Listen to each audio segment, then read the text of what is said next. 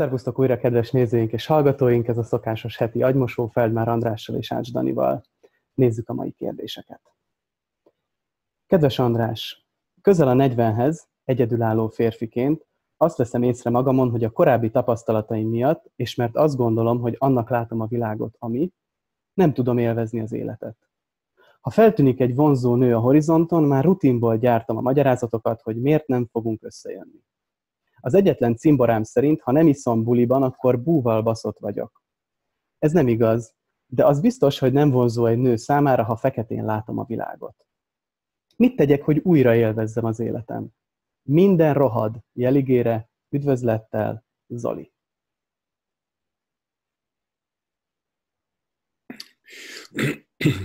Hát szerintem nagyon rosszul látod a világot, és nem is a világot látod. Ezopusznak a meséje jut eszembe a rókáról, aki nagyon szereti a szőlőt, és egy szőlőskert mellett járkál, de be van kerítve a szőlőskert, ő meg kívül van. Próbálja a mancsát betenni a réseken keresztül, egész közel, ilyen közel kerül a szőlőhöz, de nem tudja elkapni. És ez többször is próbálkozik.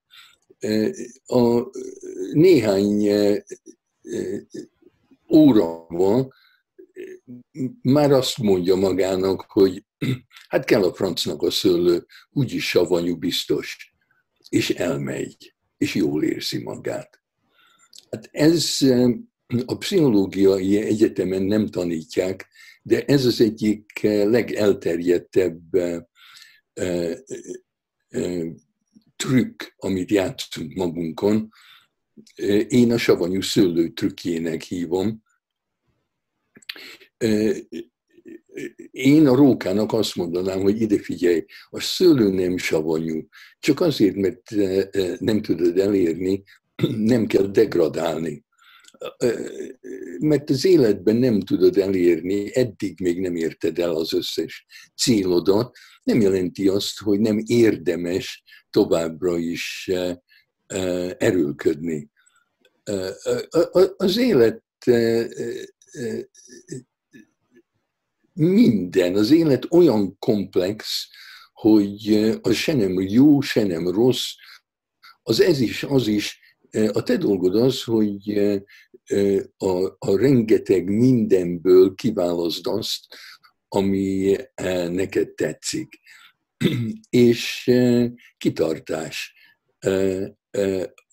Amikor azt mondjuk, hogy ezt akarom, de én már túl öreg vagyok, úgyse fog sikerülni, blá, blá, blá, blá, blá, akkor én azt mondom, ez egy pszichotikus védekezés a változás ellen.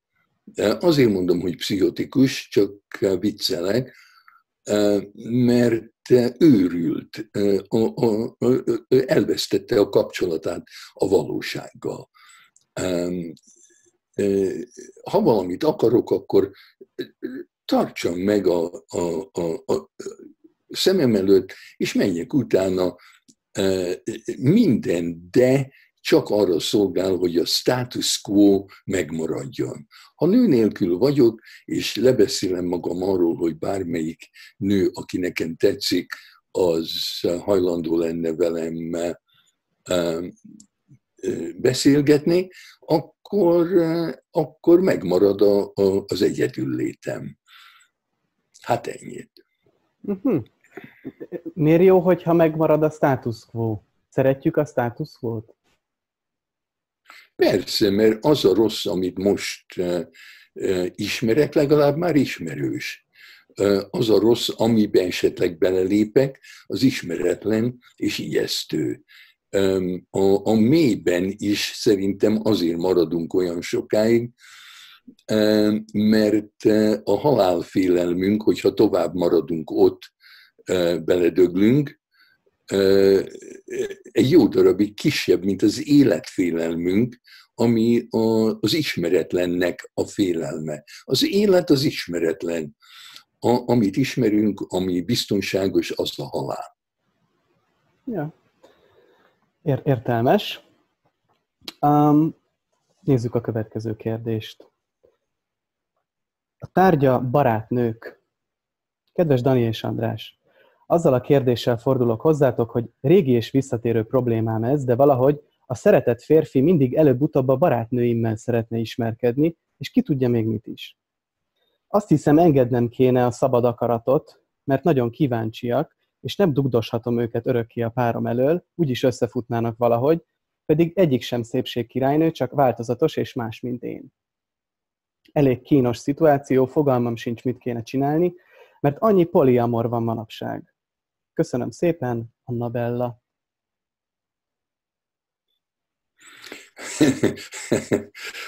Hát erre nincs válasz. Leírod azt, ami van. Összejössz egy pasival, vannak barátnőid, hát nem lehet a két világot külön tartani. A pasidat megismerik a barátnőid, és a barátnőidet megismerik a pasid. És közben neked az a dolgod, hogy élvezd a barátnőidet, és élvezd a pasidat. A féltékenységre nincs más orvosság, mint az, hogy te annyira élvezd magad, hogy nincs is időd azon töprengeni, hogy a többiek az életedben mit csinálnak egymással, vagy másokkal. Idővel majd kiderül, hogy ki az a barátnő, akiben meg tudsz bízni, aki nem árulna el, és ki az a pasi, aki élvezi a barátnőidet, de nem csal meg velük. Hát ez majd mind kiderül, de addig is miért ne féljen a te pasid, hogy az ő barátjaival jobban fogod érezni magad esetleg, mint vele. Hát ez veszélyes az élet. Az jutott eszembe, amikor elolvastam a kérdést először, hogy egyszer mesélted, hogy ezt pasik közötti példára hoztad föl, hogyha mondjuk a legjobb barátom, vagy egy barátom az én barátnőmre hajt, akkor lehet, hogy abban van egy ilyen titkos vágy, hogy igazából én kellek neki. Emlékszel erre a gondolat? Vagy az, persze. Vagy az, hogy tulajdonképpen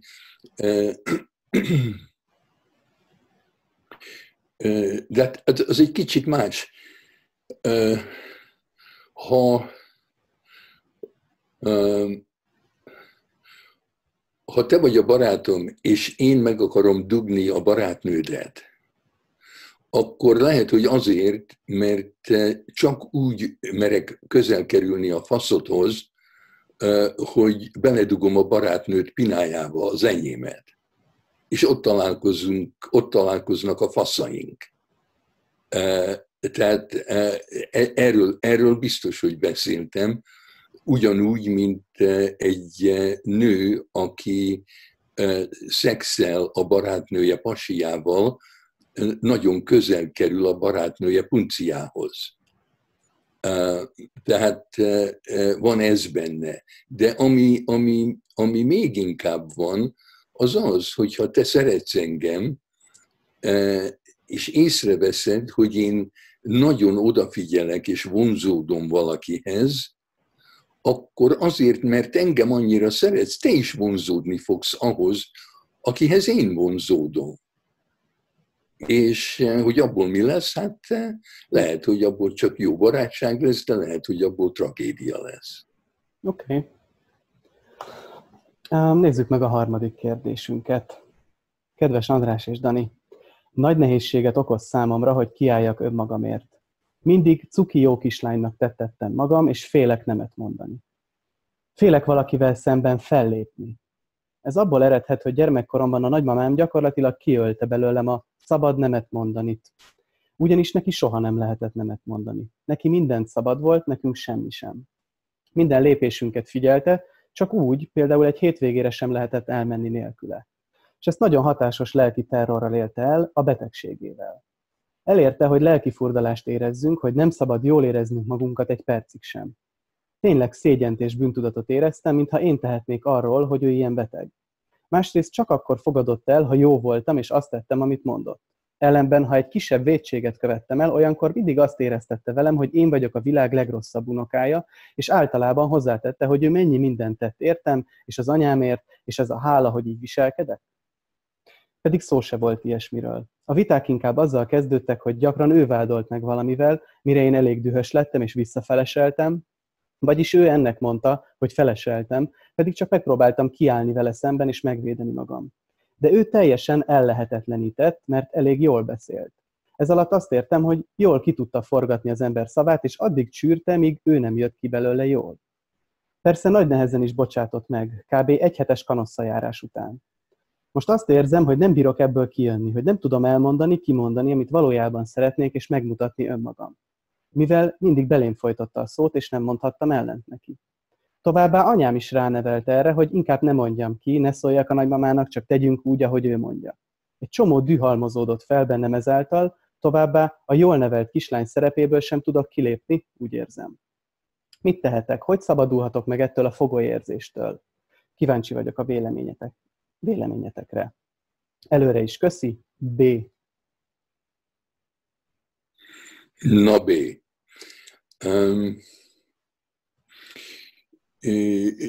Hát először is a dű nem halmozódik, úgyhogy ne félj. Hol halmozódna?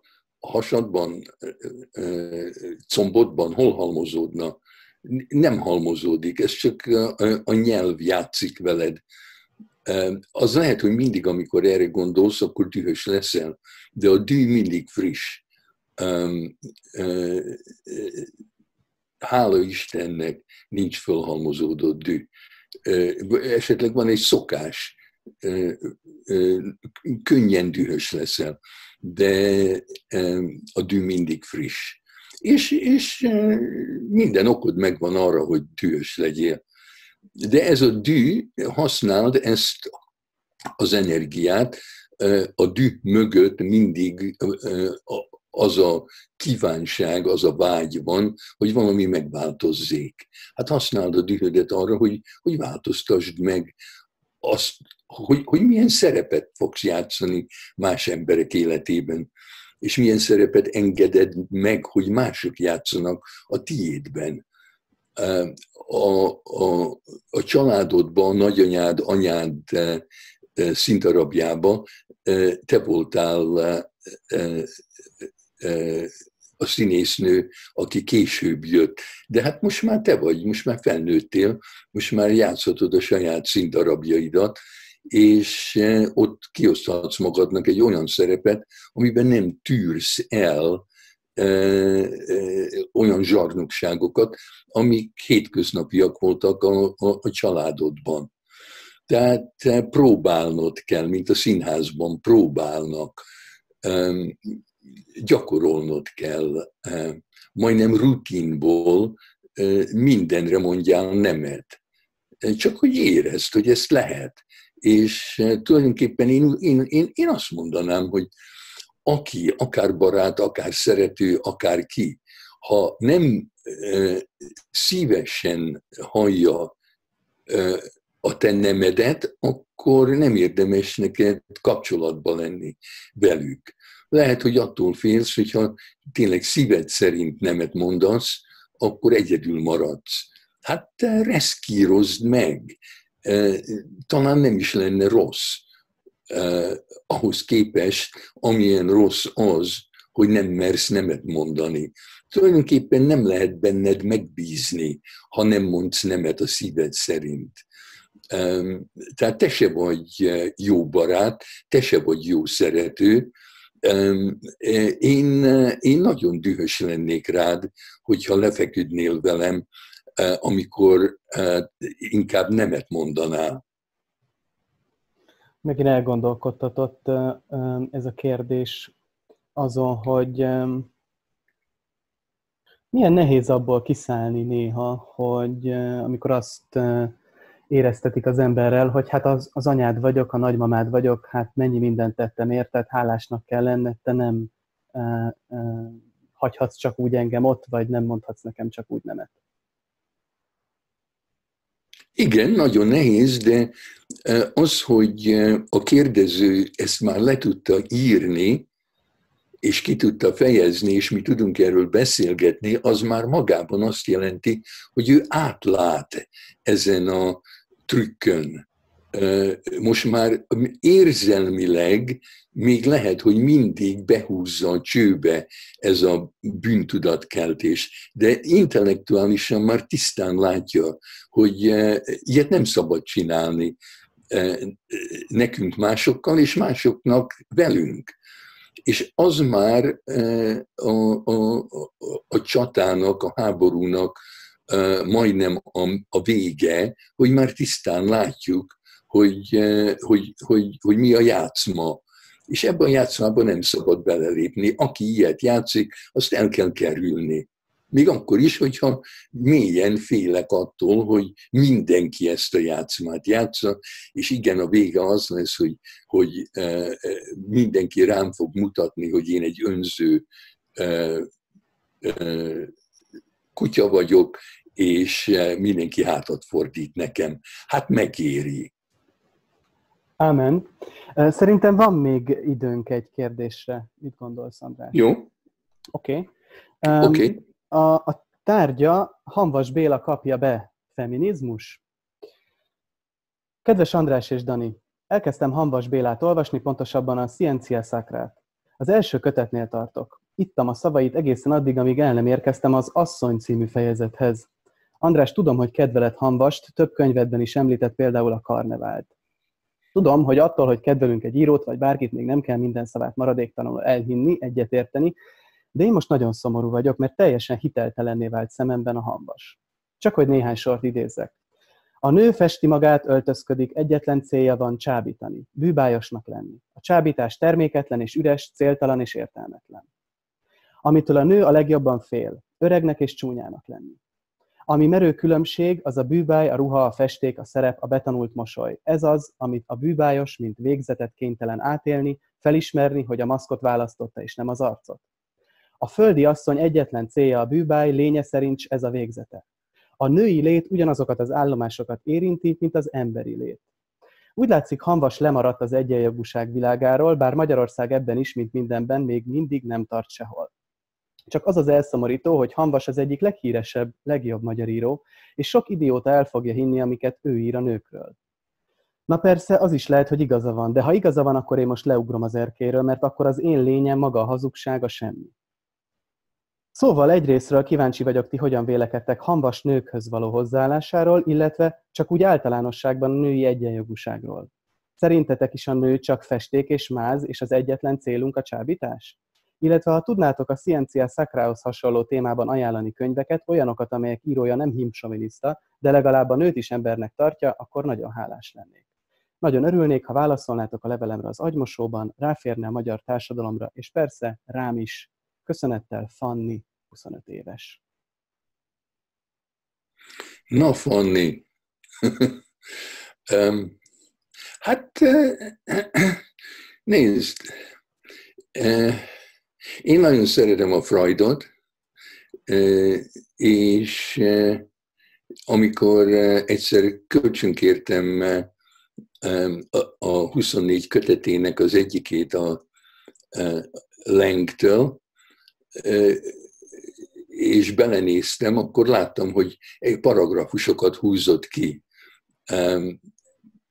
néha egész oldalakat, csak úgy áthúzta. És mikor megkérdeztem később, hogy ez mi, azt mondta, hogy hát amikor ő Freudot olvas, akkor ami az ő élményével megegyezik, ami kifejezi az ő élményét, amit ő már tapasztalt, hát azt nagyon élvezi, mert a Freud egy remek író volt, és gyönyörűen tudja kifejezni, sőt, ami tudat alatt volt, azt tudatossá tudja tenni.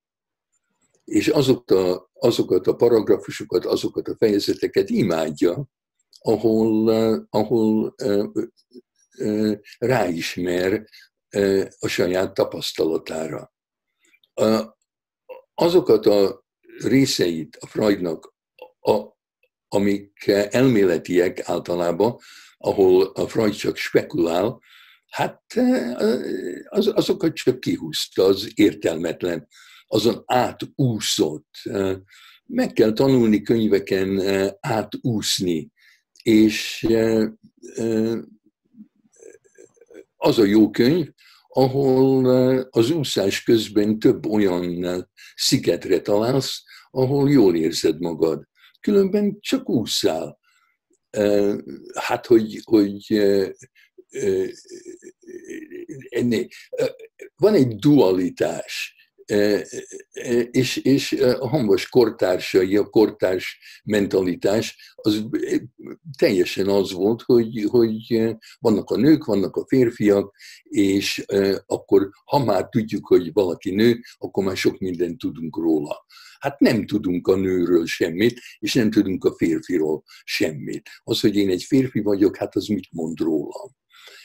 Tehát valahogy túl komolyan veszed az egészet szerintem, hogy ha igaza van, akkor megölöd magad. Hát persze, hogy nincs igaza, mert úgy tűnik, hogy ez nem a te élményed, amiről ő beszél.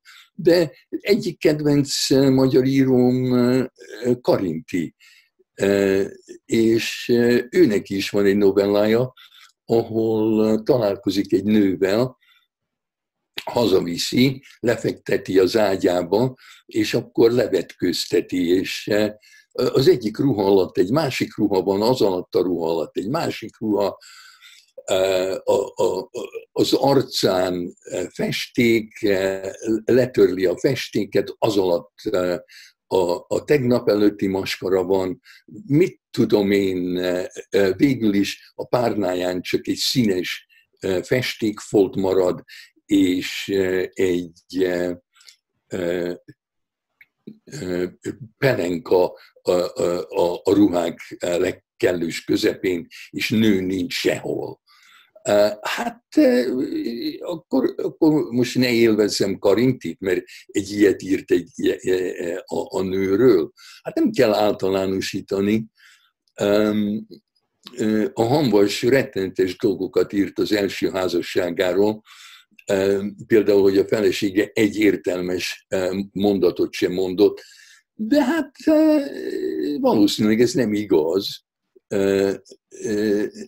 és megengedte magának, hogy túlozzon, vagy ironikus legyen, lehet az egész irónia, Isten tudja, de hát ennek semmi köze nincs tulajdonképpen arról, hogy én például mit gondolok az egyenjogúságról. Az egyenjogúság, ami még ma is nehéz megtalálni, az az, hogy egy állás, az egy munkahely, egy lehetőség, az ne legyen ahhoz kötve, hogy az illető férfi vagy nő, és hogy ami fizetést kap az ember, az független legyen attól, hogy nő vagy férfi. Tehát egyenlőség, ezt a dualitást, ami tulajdonképpen filozófiailag, én szeretnék minden dualitáson túlkerülni, de ha tényleg túllépnék minden dualitáson, akkor beszélni se tudnék, mert a nyelv, az anyanyelvem és az angol nyelv és minden nyelv dualitáson alapul. De férfi, nő, mi a differencia? Hát könnyű oda elkerülni, hogy semmi differenciának nem szabadna lenni, mint ahogy, hogy milyen színe van a bőrömnek, fekete vagy rózsaszín. Miért kell, hogy az bárkit is érdekeljen? De mondom még egyszer, azért, mert kihúznád a hamvasnak, a hamvas írásának még a felét is, akkor is élvezheted a másik felét. Még az jutott eszembe nekem, Fanni, hogy neked mondjam, hogy jövőre, februártól tervezünk a Feldmár Intézetbe egy feminista könyvklubot, olvasóklubot, majd nézd a honlapunkat, a feldmárintézet.hu-t, és ha van kedved, akkor arra nevezd be. Köszi, András, akkor találkozunk legközelebb, nektek is köszönjük, kedves nézőink, sziasztok!